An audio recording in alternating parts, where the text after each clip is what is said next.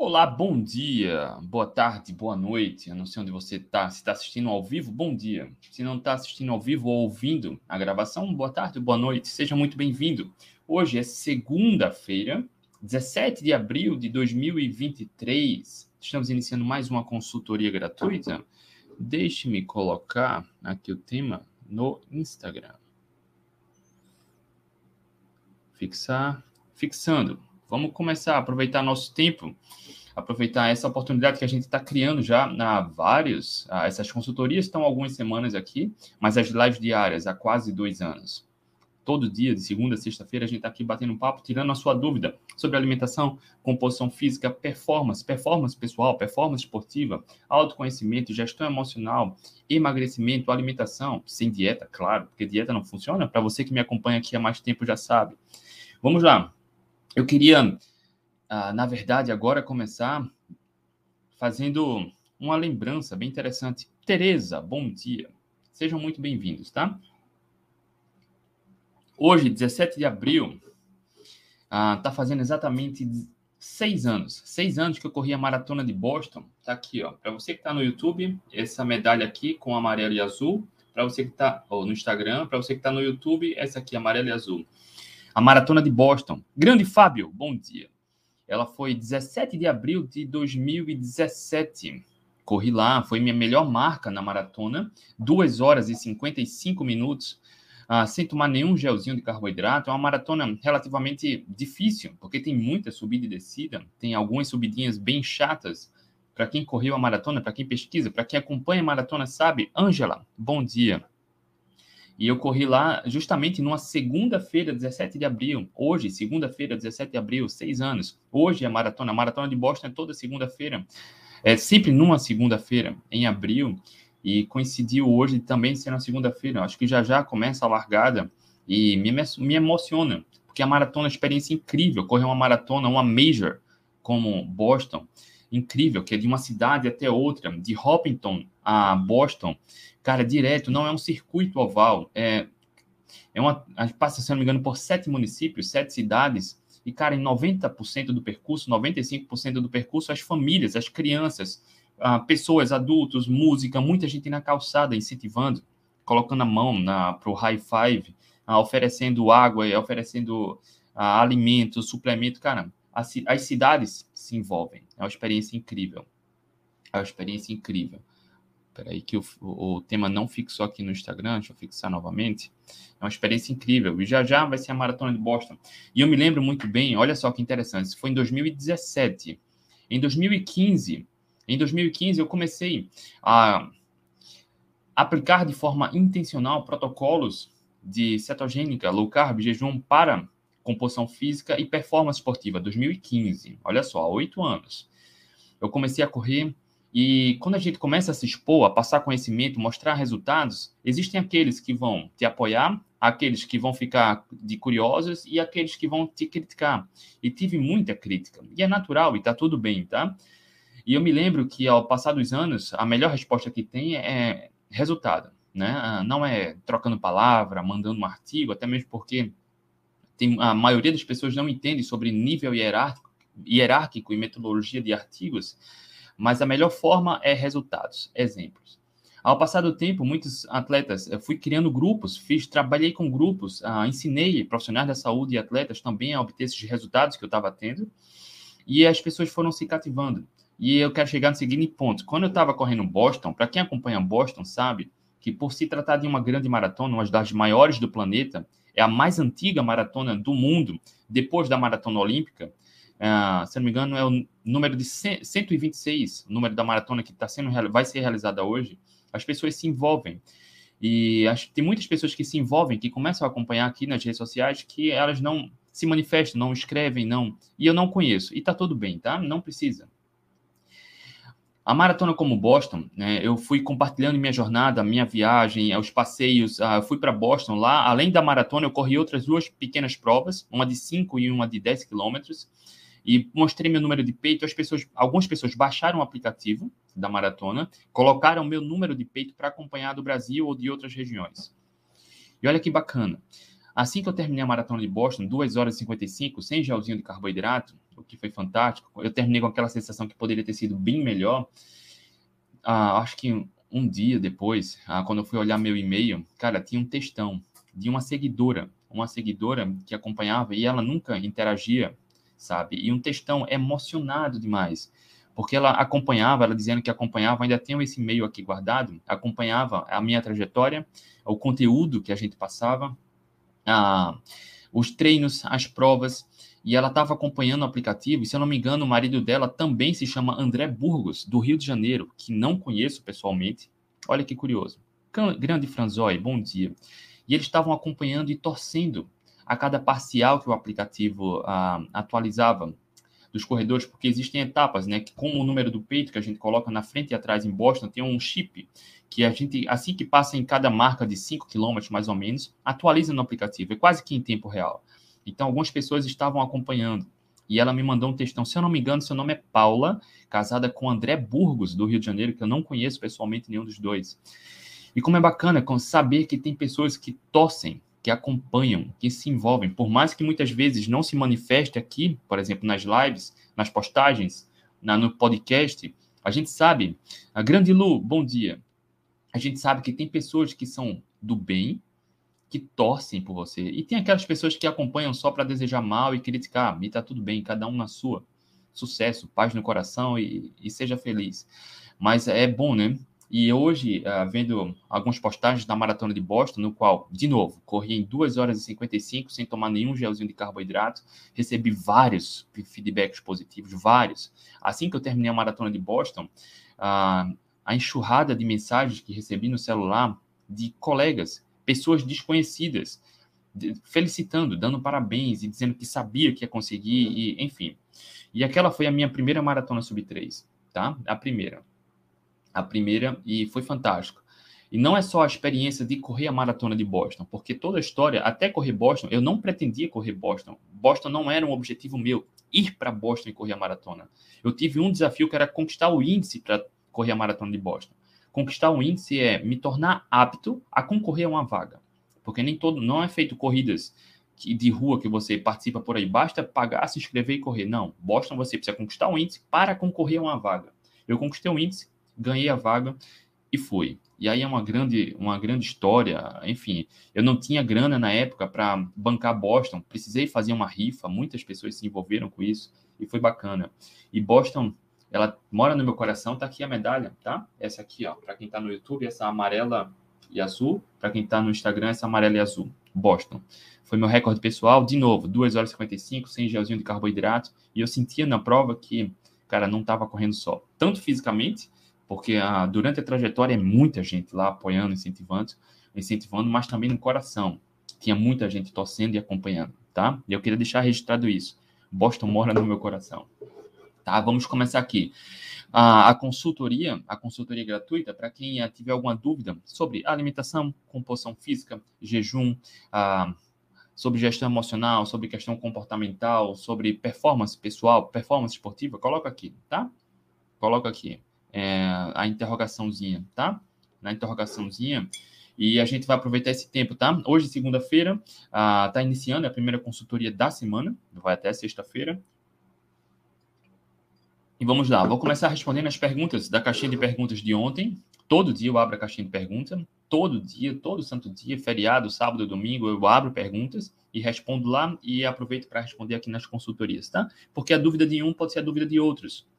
Na semana passada também fiz uma live com a Vivalda. Vivalda quase sempre está por aqui. A Vivalda, que é uma aluna minha, que reverteu a esteatose hepática não alcoólica, a gordura do fígado por exame de imagem em cerca de de quatro meses, mais ou menos, ela reverteu totalmente a esteatose, a gordura no fígado sumiu, sem dieta, sem remédios, ela é aluna, ela participa das mentorias, tá? E, enfim, ah, provavelmente hoje eu vou colocar seu, o áudio dessa live no podcast também, tá? Eu queria deixar registrado minha felicidade de quem decide mudar, tem resultados. Para quem decide sair da zona de conforto, tem resultados. A Vivaldo é um exemplo desse. A Vivaldo, com 52 anos, emagreceu já 14, 15 quilos, nesses meses, reverteu a esteatose hepática completamente. Olha só, 52 anos, mulher sem atividade física, tudo isso. Ela ainda está com algum tratamento, fisioterapia nos joelhos, sem atividade física nenhuma. Emagreceu com 52 anos, sem contar calorias, sem precisar comer pouco, sem atividade física. Reverteu completamente a esteatose hepática, tratando o problema na causa, o problema na causa, e está também revertendo o diabetes tipo 2 e a hipertensão, tá? A seu cardiologista já reduziu muito o remédio para, para hipertensão e vai reduzir mais. E sua endócrina também já reduziu. Dos três remédios que ela tomava, insulina, um já não toma mais, outros dois reduziu bastante. Tá? E está no processo de remissão. Lindo, né? Emocionante. É inspirador. E a gente mostra como é possível quando se trata a causa e se seguem protocolos comprovados, tá? Running alvo. Bom dia, André. Conseguiu um índice é algo gratificante. Parabéns, muito obrigado. Muito obrigado. É, é, uma história incrível, tá? Depois eu conto ela aqui. Depois eu conto ela. Mas vamos lá. Vamos seguindo aqui. Quantas horas, André, quantas horas é necessárias em jejum para desinflamar o organismo? Olha só, isso, isso é, é bem delicado, né? Porque uma má alimentação que inflama. Uma dieta equilibrada. Deixa eu colocar aqui só no, no YouTube. Para quem estiver no YouTube, pode fazer pergunta também, tá? Vou colocar aqui. Uma má alimentação, principalmente, que inflama o corpo, tá? E aí, isso vai depender. Para quem, inclusive, tem estudos mostrando, é estudo em camundongos, tá? Mas a gente consegue replicar normalmente para os seres humanos. Estudos mostram que camundongos, quando fazem um dia do lixo por semana, em algumas semanas, se tornam resistentes à insulina. Desenvolvem síndrome metabólica. Tá? Esse conceito, olha a Vivalda aí. Falei da Vivalda agora. Bom dia, Vivalda. Camundongos, fazendo um dia do lixo por semana, durante ah, alguns poucos meses, desenvolveu a resistência insulínica. Síndrome metabólica. Humanos, a gente sabe que desenvolve também, porque basta olhar a nossa história. A espécie humana vem fazendo uma dieta equilibrada já há algumas décadas e o mundo nunca esteve tão gordo e tão doente, tá? Então a gente vem aprendendo que essa dieta equilibrada, essa dieta flexível, uma hora a conta chega.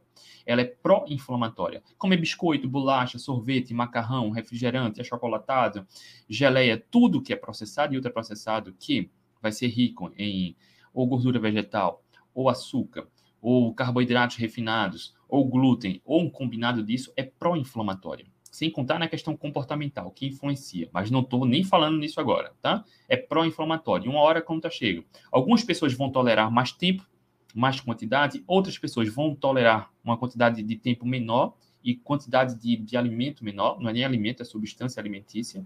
Logo, sabendo disso, não, não dá para saber quanto tempo o corpo desinflama, porque depende do, do histórico e o mais importante, tá? Não adianta não adianta você ter uma dieta equilibrada, por exemplo, chutar o pau da barraca no final de semana, ir para rodízio de pizza, uh, tomar muito sorvete, refrigerante, enfim, e tentar fazer o jejum na segunda e terça-feira para compensar o final de semana. Não funciona assim. Porque o corpo inflama, o corpo adoece ao longo de anos, com estilo de vida, com a dieta equilibrada, com a dieta flexível, tá?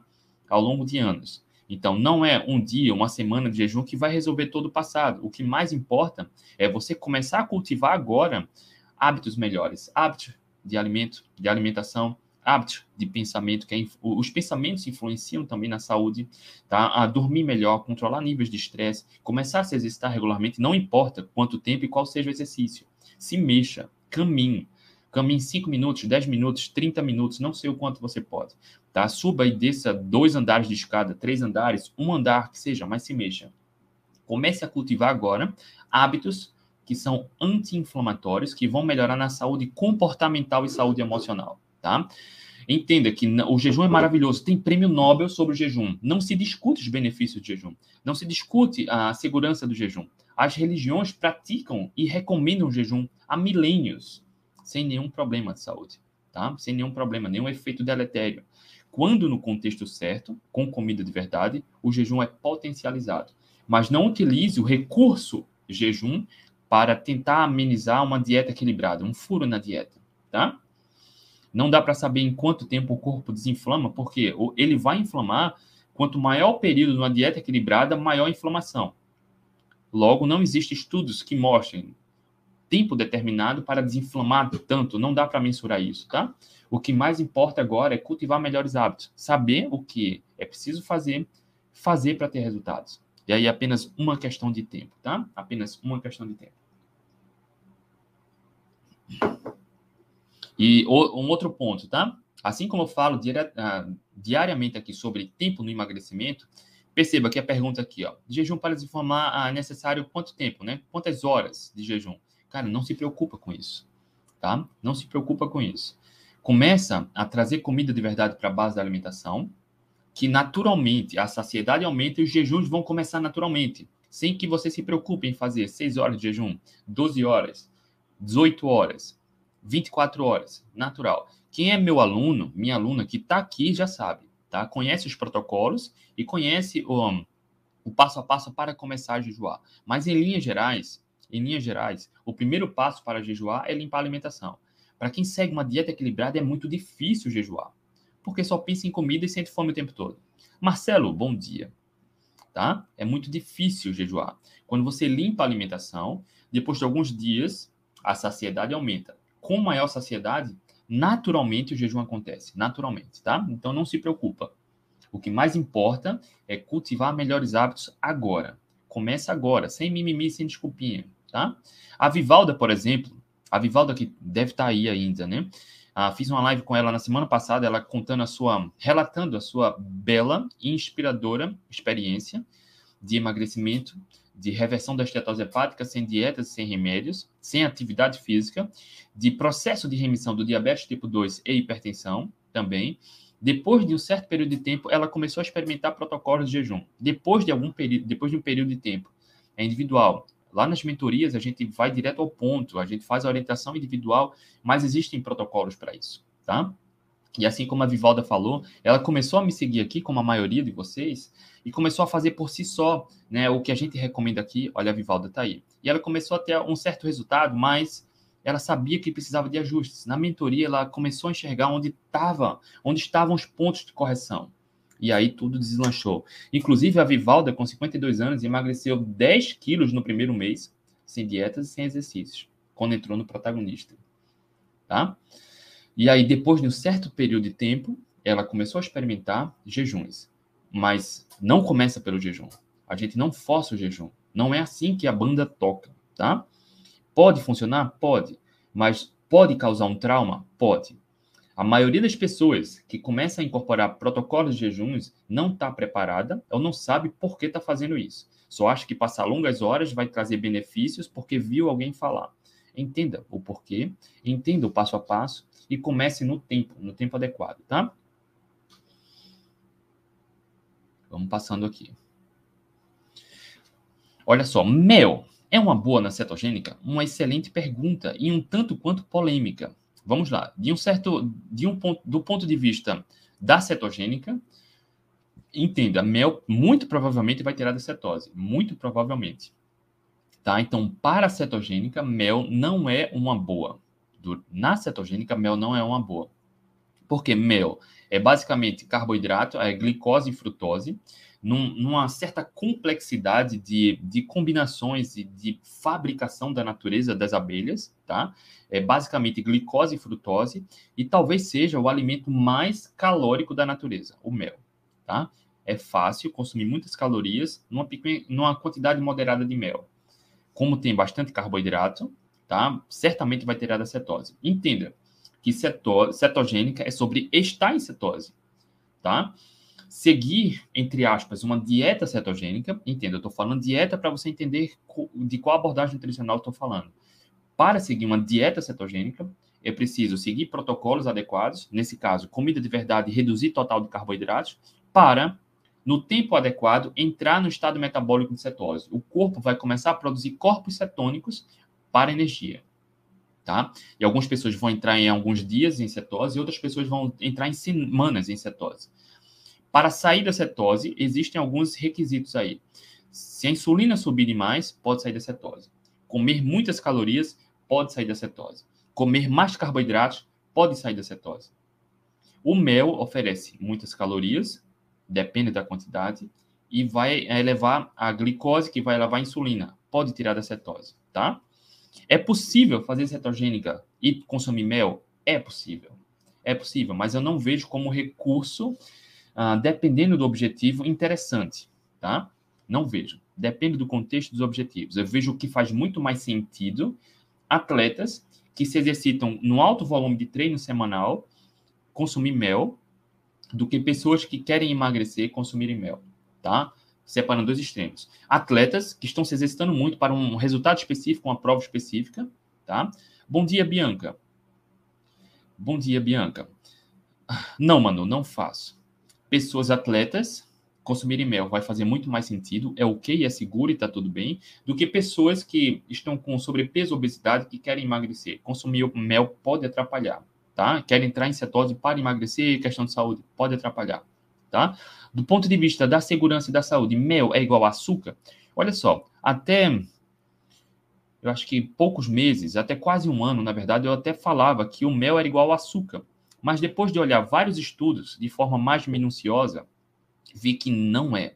O mel não é processado. O mel vem da natureza. A espécie humana comia mel. No entanto, assim como frutas, a espécie humana consumia frutas quando encontrava na estação. Logo, se consumia, passava-se meses, talvez anos, sem nossos ancestrais consumirem frutas. Comum. O mel, para nossos ancestrais consumirem mel, precisavam enfrentar as abelhas.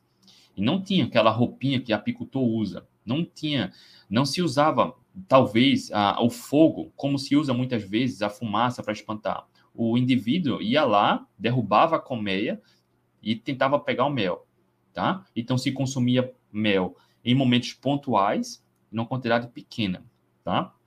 Um outro ponto era o mel cru, o mel com favo do mel, o mel ali no favo. Hoje muitos méis que são vendidos no supermercado têm a adição de xarope, xarope de milho, xaropes, açúcares, para aumentar a quantidade do mel e baixar o custo. Então, cuidado com o mel que se compra no supermercado, tá? Recomendo, se você desejar consumir mel, que procure um, um, um produtor, tá? Direto. Eu tenho mel aqui em casa, com favo do mel, tá? Os produtores que eu tenho contato, pega direto da, do, da colmeia, o favo, coloca num pote recipiente de vidro e me dá, direto da natureza, tá? E eu consumo pouco, bem pouco, raramente, como uma sobremesa, alguma coisa assim, tá? Do ponto de vista do estudo, em relação à elevação da glicose, é totalmente diferente do açúcar. Tem vários estudos, vários não, tem alguns estudos mostrando como diabéticos consumindo mel não tem dano, tá? Seguindo aqueles protocolos do estudo. Eu estou passando as referências, inclusive para quem está no YouTube, eu vou deixar a referência aqui de alguns estudos na descrição do vídeo, tá? Para quem está ouvindo o podcast, pode vir no YouTube, youtube.com/barra André Burgos, tá? E pegar as referências de mel e saúde, tá? Porque o que adoece do ponto de vista da saúde é o açúcar processado. O mel não é processado. Percebeu a diferença? A gente sempre bate nisso, né? Na qualidade. A qualidade muito está tá diretamente ligada a se é processado, se é natural ou não, tá? O mel, a espécie humana comia, raramente, mas precisava enfrentar as abelhas. Tá? E tem estudos mostrando sobre elevação da glicose, sensibilidade à insulina com mel, tá?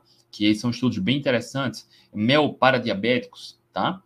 Enfim, em linhas gerais é isso. Tem algum programa meu, uh, o do fígado saudável, eu falo sobre mel, e aí é preciso ter cuidado. Debs, bom dia tá? Para quem tem estetose hepática, por exemplo, ah, é principalmente isso. Para quem tem estetose hepática, e tem também ah, um curso, um programa meu que é o Desincha em Seca 5 a 10 quilos em 30 dias, que eu falo também sobre mel em outro contexto. A gente precisa entender isso. Mas em linhas gerais, é preciso entender que o mel, em linhas gerais, não é o, o vilão, tá? Mas, dependendo da sua saúde e dos seus objetivos, vai fazer sentido consumir pouco ou evitar. E o meu café acabou. Sabrina, bom dia.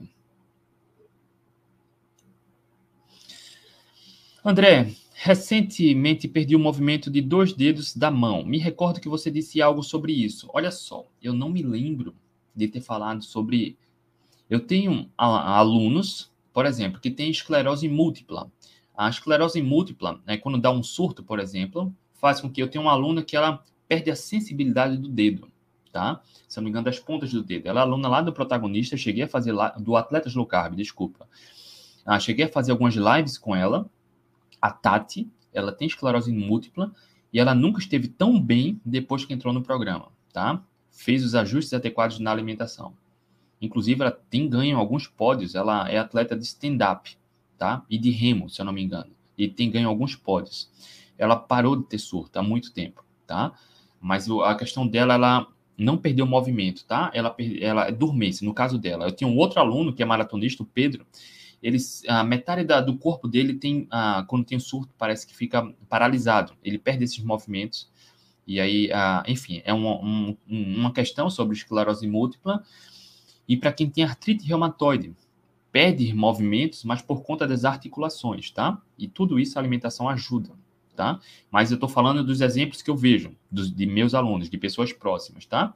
Para cada caso é um caso e precisaria entender o contexto, tá? ver outras perguntas aqui. André, vai participar dos 100 km do frio? E aí, o que, é que você acha? Devo participar ou não? Devo participar ou não? Deixa aí. Quero saber é a sua opinião. André, cetogênica pode ser seguida para quem tem ateroma. Já houve um evento. Olha só, ateroma, que é o acúmulo de placa, né, rica em colesterol nas artérias. Olha só, ah, tem, tem estudos, desde o século XIX já se sabe que o colesterol aumenta as placas de ateroma em coelhos, roedores, ali eh, são herbívoros, né? E já se sabe também há muito tempo que não é o colesterol da dieta, a gordura da dieta, que promove ateromas, que cria, que surge, que promove acúmulo de colesterol nas artérias. Já sabe, tem revisão na literatura que mostra que uma dieta inflamatória, uma dieta equilibrada é a que promove. Logo, como a cetogênica é uma dieta anti-inflamatória, não é o colesterol da dieta, não é a gordura da dieta que vai promover acúmulo de, de colesterol, de gordura nas artérias, não há absolutamente nenhuma contraindicação. Nenhuma, tá? Nenhuma. Pelo contrário, vai melhorar muito provavelmente demais. Porque quando a gente segue uma abordagem baixa em carboidratos, baseada em comida de verdade, tá? o perfil do LDL, do colesterol, de todo o colesterol, LDL, HDL, tende a melhorar. Tá? E que é o que mais importa.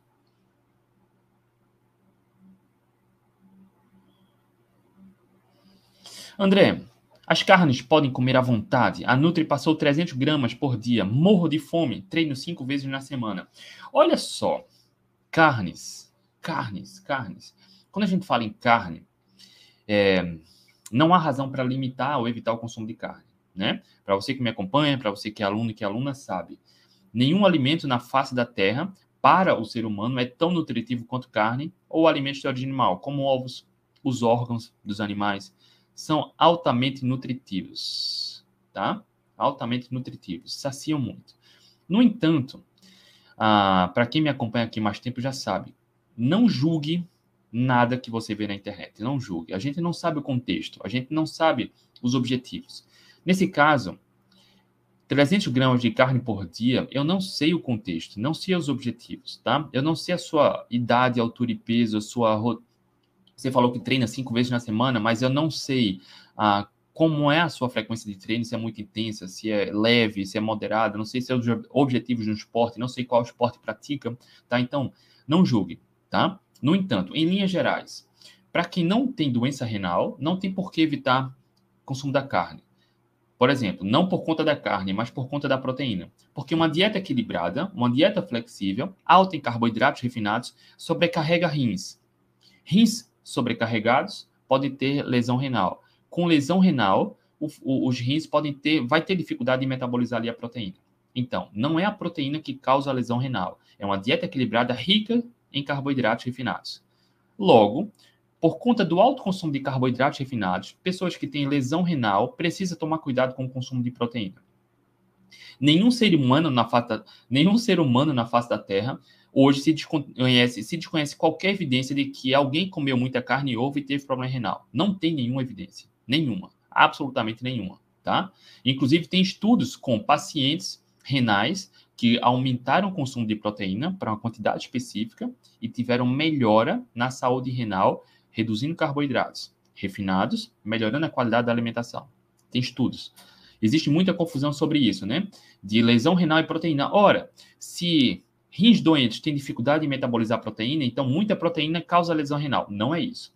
Uma dieta equilibrada, com muito carboidrato refinado, sobrecarrega rins, uh, e rins doentes sobrecarregados com lesão podem ter dificuldade de metabolizar proteína. Logo, Até para quem tem uma dieta equilibrada, precisa tomar cuidado com o consumo de proteína por conta da lesão renal.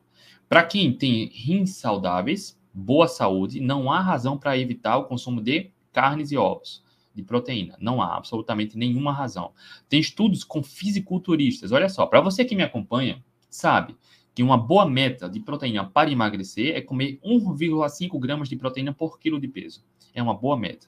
Dependendo do caso, um pouco menos, dependendo do caso, um pouco mais, mais 1,5. 1,5, se você parou para calcular, colocar, traduzir isso em quantidade de ovos e carnes, por exemplo, sabe que é difícil comer. É difícil, tá? Porque é muita proteína.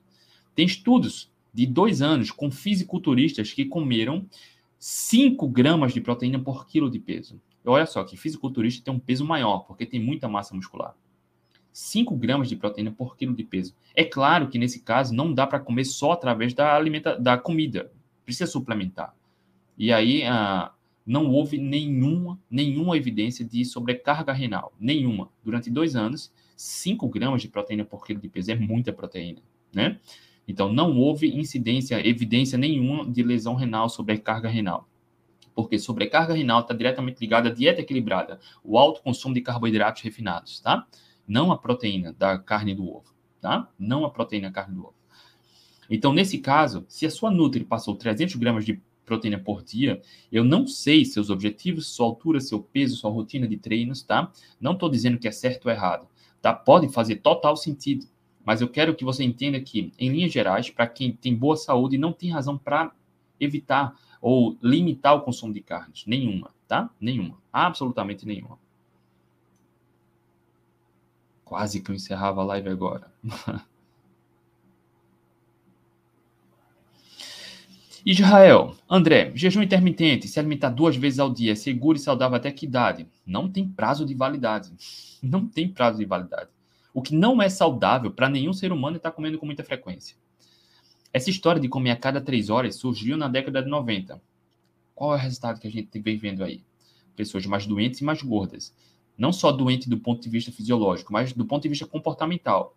Porque não é natural estar tá comendo o tempo todo. Não é natural.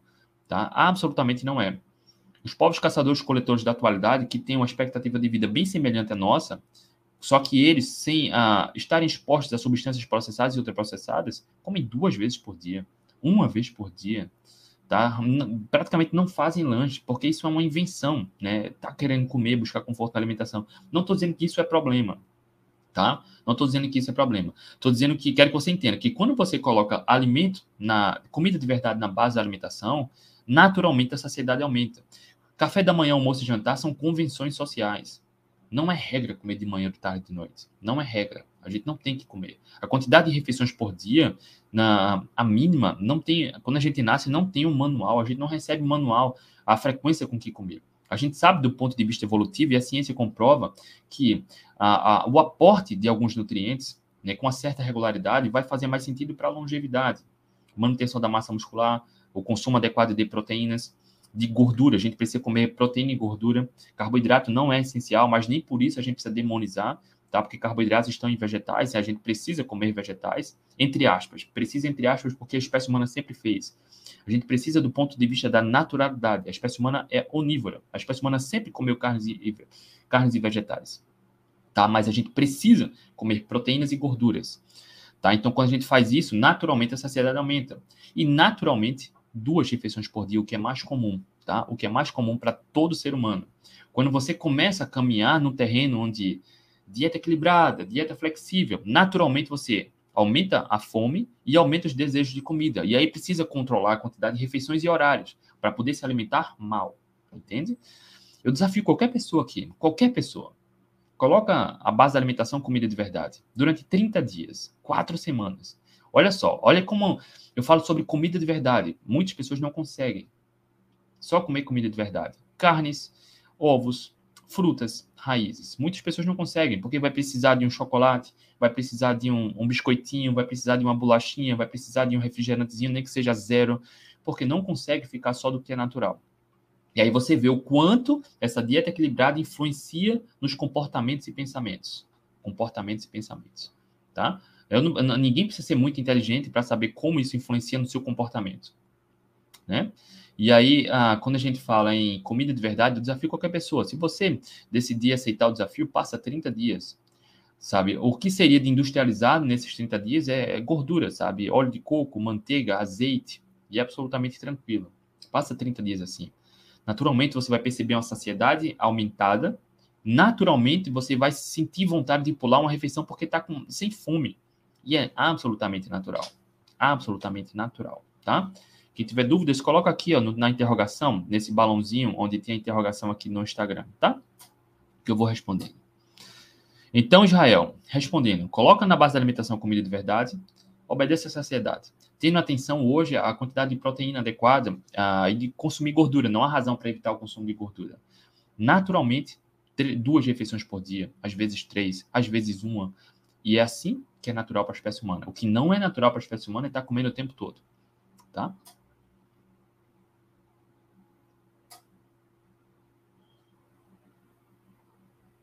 Leonardo, pode tomar creatina na low carb?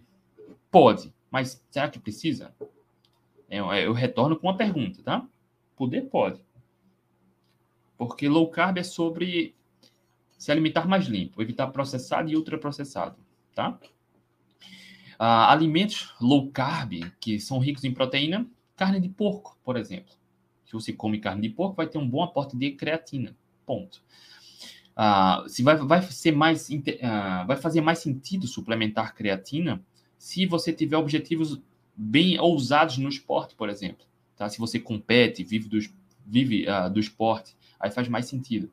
Tá? Ou pessoas na terceira idade, tem vários estudos mostrando que idosos, suplementar creatina tem a questão da melhoria cognitiva também, tá? Dependendo do contexto, sim. Mas para quem traz para a base da alimentação comida de verdade, se não vive do esporte ou não tem um espírito muito competitivo, sabe? É, mesmo que seja um atleta amador, tá lá buscando pódio, tá? Se for nesse caso, pode fazer mais sentido. Se não, em linhas gerais, na, através da comida de verdade, a gente consegue o aporte a, de creatina, tá? Deixa eu ver se tem mais perguntas aqui. Nos comentários no Instagram. Running alvo, carne é vida. Sim. Olha aí, Lu, 100 km do frio é complicado, André. Eu já corri quatro vezes, cara. Você já concluiu seu desafio, agora é só incentivar. Olha aí. Eu tô nesse, nesse quase nesse raciocínio aí, Lu. Eu corri os 100 km do frio 2015, 2016, 2017 e 2019. 2015 eu corri as minhas duas primeiras ultramaratonas, que foi os 50 quilômetros na Chapada do Araripe pela reserva belíssima lá na Chapada do Araripe. Tirei terceiro lugar na primeira ultramaratona de 50 quilômetros. Foi em foi no primeiro semestre, acho que foi em março. Em agosto, eu corri os 100 km do frio, em 11 horas e meia. Os 100 km do frio, Garanhuns, Caruaru. Em 2016, eu fiz o back-to-back, -back, ou seja, para quem participa dos 100 km a primeira vez e faz o segundo ano consecutivo, porque um ano é o percurso subindo, o outro ano é descendo. Um ano vai para Garanhuns, Caruaru, outro ano é Caruaru, Garanhuns. E eu fiz os dois, ganhei o back-to-back. O Caruaru, Garanhuns, que é subindo, eu fiz em 12 horas e meia. Olha só, 12 horas e meia. No ano de 2017, eu corri em dupla. Eu e Irla. Irla, daqui de Recife. Acho que ela é de Goiânia. Uh, mas a gente correu aqui, uh, fomos campeões, dupla mista. Tá aqui o troféu. Cadê? Esse aqui. Esse vermelhinho aqui. Dupla mista, campeões. Em 2017, o ano que eu corri Boston. Ah, em 2018, eu não participei de grandes provas. No, em dezembro de 2017, meu filho nasceu. Então, o ano de 2018, eu não tive grandes provas, só treinei e participei de pequenas provas. O objetivo era cuidar da família, foco da família em casa. Em 2019, foi a minha prova do ano foi 100 km do frio. Comecei em janeiro com os 100 km na cabeça. E eu queria fazer a melhor, o melhor que eu podia, focado. Enfim, é uma história longa também, mas aí o que deu foi que eu venci os 100 km do frio, baixei o recorde em 24 minutos. Corri Caruaru, não, Garanhuns, Caruaru, foi descendo, tá? E fiz em 8 horas e 42. Olha só, meu, minha primeiro 100 km foi em 11 horas e meia, o segundo 8 horas e 42 sem caminhar nenhum segundo, sem tomar nenhum gelzinho de carboidrato. Foco, planejamento. E aí já corri quatro vezes, venci duas Eu confesso que eu não tenho uh, planos para correr 100 km novamente, tá? Eu não descartei, mas ainda não tenho planos para correr novamente. Objetivos estão mudando ao longo do tempo. Rapaziada, é isso. Deixa eu ver se tem mais alguma pergunta aqui. Acho que não. Cadê? Robles Coelhas, bom dia. Running Alvo, vamos fazer uma campanha para o André fazer corrida dos 100 km do frio. Olha só, Running Alvo. Quando eu corri os 100 km do frio em 2019, venci. O objetivo era fazer 2020 novamente, mas aí veio a pandemia. Aí não teve a prova. E aí, uh, treinamento, eu parei de treinar na rua, acho que boa parte dos atletas pararam de treinar na rua, não tiveram, não teve provas na rua. Cara, eu, eu descia para fazer voltas no apartamento, correr no estacionamento, era meu treino. Não parei de treinar, mas o volume diminuiu muito. Sem provas, meus objetivos mudaram. E aí, enfim, mas o objetivo era correr novamente os 100 km e até melhorar a marca no percurso que sobe. Mas enfim, as coisas mudam. Rose Alves, bom dia. Quando você fala raízes, pode incluir inhames, macaxeiras, etc., com moderação ou melhor evitar? Boa pergunta. E isso são raízes, tá?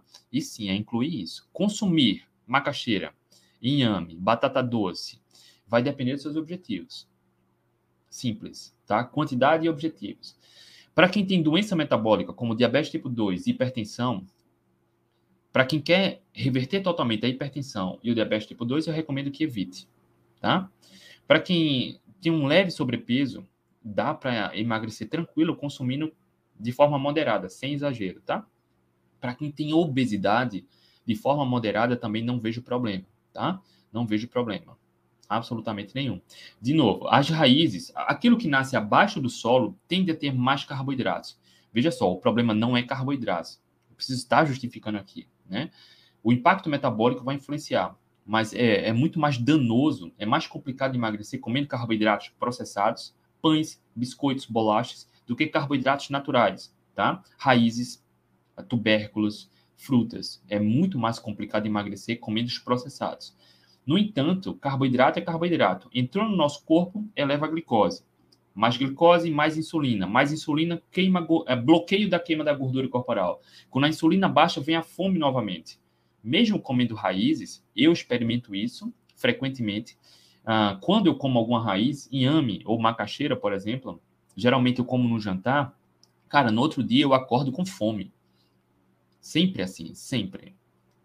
Acordo com fome tá? O impacto metabólico do alimento vai influenciar. Então, para quem quer emagrecer sem fome, é preciso trabalhar esse autoconhecimento. Algumas pessoas não experimentam isso e está tudo bem. Não é uma regra geral que funcione igual para todo mundo. Mas para aqueles que experimentam, perceba, o que eu ensino aqui, o que eu ensino nos programas com maior profundidade, de forma mais individualizada, é emagrecer sem fome e sem comer pouco. E algumas ferramentas precisam ser trabalhadas, de autoconhecimento, tá? do slow food, de comer consciente, de fazer a seleção adequada, de aumentar a saciedade sem precisar comer pouco, pelo contrário, muitas vezes comendo mais. Então, selecionar raiz ou não vai depender do contexto, dos objetivos e a, da sua relação com a alimentação, tá?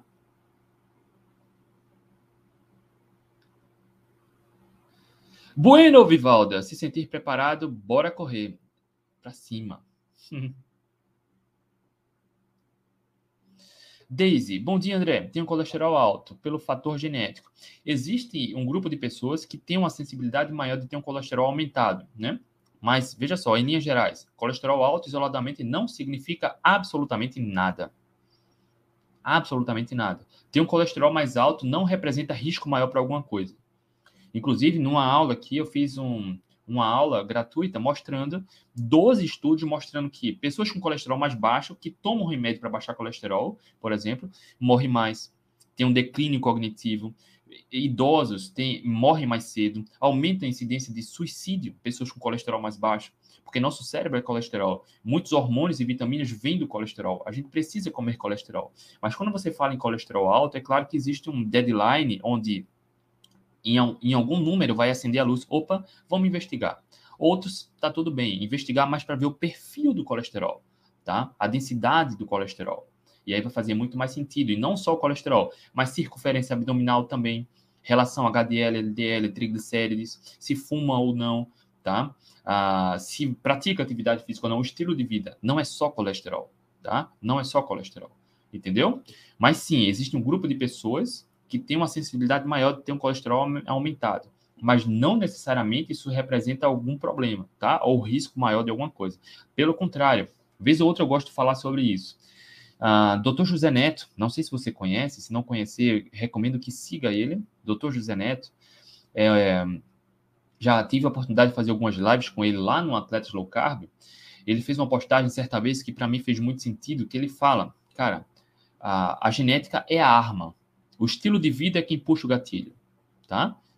Não significa ter uma predisposição genética para ter um colesterol aumentado, não necessariamente isso vai representar algum problema. Isso vai representar algum problema quando você escolhe ter um estilo de vida inflamatório. Entende? É o estilo de vida que a gente escolhe ter que vai puxar o gatilho ou não, tá? E faz muito sentido. E o estilo de vida é algo que a gente escolhe. Daisy, colesterol alto genético, toma estatina faço musculação e corrida. Eu já fiz algumas lives lá no Atlético Low Carb sobre colesterol, tá, Daisy? Em muitos casos, tomar estatina não vai ser traduzido em algum benefício. Pelo contrário, tem ah, efeitos colaterais, né? Eu recomendo que você assista uma live que a gente fez, as lives que a gente fez lá no Atlético Low Carb sobre colesterol. Já fiz com o Dr. Ian Reinel, que é cardiologista, ele fala muito bem disso, né, sobre o o risco relativo e absoluto, que muitas vezes é disfarçado. Né? Para quem toma estatina, vai ter um, um, risco de menor de ter algum evento em 0,0001%. Não representa nada. Só que você aumenta riscos, né? A, a, os efeitos colaterais, para quem toma estatina há algum tempo, aumenta a chance de se tornar diabético. Então, por um lado, você tem uma, mais, uma segurança mascarada, mas aumenta risco de outro lado. Estatina é o remédio mais vendido do planeta. Estatina é o remédio que gera mais lucro do planeta, da, para a indústria farmacêutica, tá? Não estou dizendo que não funciona nada. Eu estou dizendo que é, é, é, preciso você procurar um médico realmente da sua confiança que justifique tomar estatina. E em casos que fazem a justificativa, sim, se faz necessário, está tudo bem, tá? Tá tudo bem. Mas hoje, há muitos médicos veem o colesterol lá 200 e pouco, 300 e pouco, já passa estatina. Cara, e aí, Deise, eu recomendo, assista lá no Atlético Low Carb, youtube.com.br Atlético Low Carb. Dentro dos nossos vídeos, procura por colesterol. Fiz live com o Dr. Ian Reinel, a, com a doutora Janaína Coyne, falando exatamente sobre isso. Inclusive, a doutora Janaína falou de, um de uma paciente sua que tinha um colesterol de estava entre 350 380, que para a maioria das pessoas é absurdamente alto, e ela fez todos os exames e não tinha absolutamente nenhum risco, nenhum risco. Nem por isso precisou uh, medicar tá? E aí é preciso entender o contexto e recomendo que você assista lá para você ter esse nível de consciência, tá? Não estou dizendo que a estatina vai oferecer risco. Estou dizendo, é, precisa a gente ter esse nível de consciência, que nem sempre só ter o colesterol alto representa risco para alguma coisa, tá? Ângela, cortei os adoçantes, fiz bem? Maravilha. Ninguém precisa de adoçante. Não necessariamente adoçante representa risco, mas ah, não que seja adoçante seja inofensivo, tá? Adoçante também tem um preço, do ponto de vista da saúde, saúde metabólica e saúde comportamental. Se ninguém precisa de adoçante, cortar adoçante, você só tem a ganhar, tá? Rapaziada, ei, opa, apareceu uma pergunta, deixa eu ver. Damasco é ruim de consumir todos os dias? Depende do seu objetivo. Depende, tá? Se você come para alimentar um vício doce, pode ser um problema comportamental. Se você se exercita regularmente, ah, tá no peso ideal, não vejo damasco absolutamente como nenhum problema, tá? Depende do contexto. Damasco não é processado, ultraprocessado, então não vejo problema, tá? Mas, de novo, assim como a pergunta do adoçante, eu não quis aprofundar lá na questão do adoçante, mas olha só, ontem eu estava falando com um aluno que deve entrar no protagonista hoje. Inclusive, olha que interessante, olha que interessante. Esse final de semana eu não sei o que foi que teve. Teve muita gente que entrou no protagonista e no Atlético Low Carb. Eu não sei o que foi que teve, mas enfim. Uh, sejam muito bem-vindos, tá? Sejam muito bem-vindas. Ontem eu estava falando com a, uma candidata aluna no protagonista e ela estava falando: Olha, eu estou agora comendo. Uh, como é que é o nome? É uma frutinha seca, cara, que é doce pra caramba. Tâmara. Tô comendo minha tâmara. Quando dá vontade de comer doce, eu como tâmara. Eu não entrei em detalhes, tá? E veja só. A tâmara é basicamente açúcar. Trocar o açúcar pela tâmara não vai fazer muita diferença do ponto de vista comportamental e no caso dela tem esteatose hepática, tá? E aí ah, já conversei com ela, é, Falei dos casos, né, de alunos que reverteram a estetose hepática. Não disse ela o que fazia ainda, porque ela precisa entender o contexto. Ela vai entrar no programa hoje e ela vai ver as aulas e vai entender. Se ela quiser emagrecer, sem dieta, sem remédios, tá? E se ela quiser tratar a questão comportamental para também tratar 100% da estetose hepática, a tâmara vai precisar dar um tempinho durante um certo período de tempo. Não é cortar a tâmara para sempre. É claro que a tâmara é muito melhor do que o açúcar. Né? O açúcar é processado, é inflamatório, é altamente danoso. A tâmara não. Mas para quem já está nesse estado de ansiedade, de compulsão, de vontade incontrolável de doce, a tâmara não vai ajudar. Tá? É a mesma coisa, trocar um, um açúcar pelo adoçante. Se você não trabalhar as questões internas, emocionais, comportamentais, o problema comportamental vai continuar existindo. Tá? Vai continuar existindo. Não adianta. Se o problema que te leva a ter o descontrole alimentar o sabor doce, você só trocou o açúcar pelo adoçante, continua com doce, tá? Continua com doce. Então, quando a gente fala no damasco, o damasco nem é tão doce, né? E tá tudo bem. Eu adoro damasco. Frequentemente a gente tem damasco aqui em casa. Mas entenda, eu quero trazer um alerta para você só refletir. Se influencia na questão comportamental, tenha um olhar mais atento a isso, tá? Como, ah, como estão seus pensamentos e suas ações. Se você come o damasco porque gosta e tá tudo como sobremesa, cara, tá tudo bem, não tem problema. Mas se, ora, vez ou outra, você se pega com um desejo incontrolável de comer damasco pelo docinho do damasco, tenha uma atenção mais, um olhar mais atento para a sua questão comportamental, tá? Porque assim como a tâmara da provável aluna que eu estava falando ontem, a, e ela foi explícita, eu estou comendo, quando dá muita vontade de doce, eu como minha tâmara, o problema é o comportamento. Todo mundo adora doce, todo mundo tem vontade de comer doce, todo mundo, tá? Você não gosta mais de doce do que nenhuma outra pessoa. A questão é como você lida com esses desejos incontroláveis, tá? Algumas pessoas vão ter uma gestão maior por diversas questões, pode ter uma boa gestão emocional maior, mais madura, outras não. E talvez as outras que não tenham, seja porque não conhecem as ferramentas adequadas, tá? E certamente, se ela entrar no programa, certamente vai ter resultados belíssimos. E depois de uns meses, provavelmente a gente vai fazer lives aqui para você ver. Para quem deseja realmente dar um, uma reviravolta, dar um basta, se tornar protagonista da própria vida, conhecendo as ferramentas adequadas, tem resultado, tá? Tem resultado. De novo, o damasco não é problema no contexto adequado. Para quem está no peso ideal, se exercita regularmente e tem um bom estilo de vida, cara, não, damasco não é problema. Tá? Meu filho adora também damasco. Vez ou outra eu coloco como lanche para a escola dele, tá? Entenda. E é preciso entender o contexto. Assim como as raízes, raízes não é problema. Ninguém, é, ninguém necessariamente engorda adoece por conta de raízes, de inhame, de batata doce. Mas para quem já está num estado delicado, fisiológico, metabólico e comportamental, talvez até as raízes precisem dar um tempo ou moderar o consumo. Tá bom? Rapaziada, é isso. Muito bom estar aqui com vocês. Olha aí, 53 minutos aqui da nossa consultoria gratuita, tirando sua dúvida, sem enrolação, indo direto ao ponto. Uh, amanhã, amanhã a gente está de volta. E para quem quiser saber mais sobre o programa protagonista, aqui na minha bio do Instagram tem um link, tá? Você pode ir lá. Tem o meu WhatsApp na página do programa, das mentorias. Para quem entra no programa, ganha as mentorias, inclusive amanhã, terça-feira, toda terça-feira a gente dá as mentorias. E para quem está no YouTube, na descrição do vídeo também tem, tá bom? Rapaziada, beijo no coração, um excelente final de semana. Tchau, tchau e até amanhã.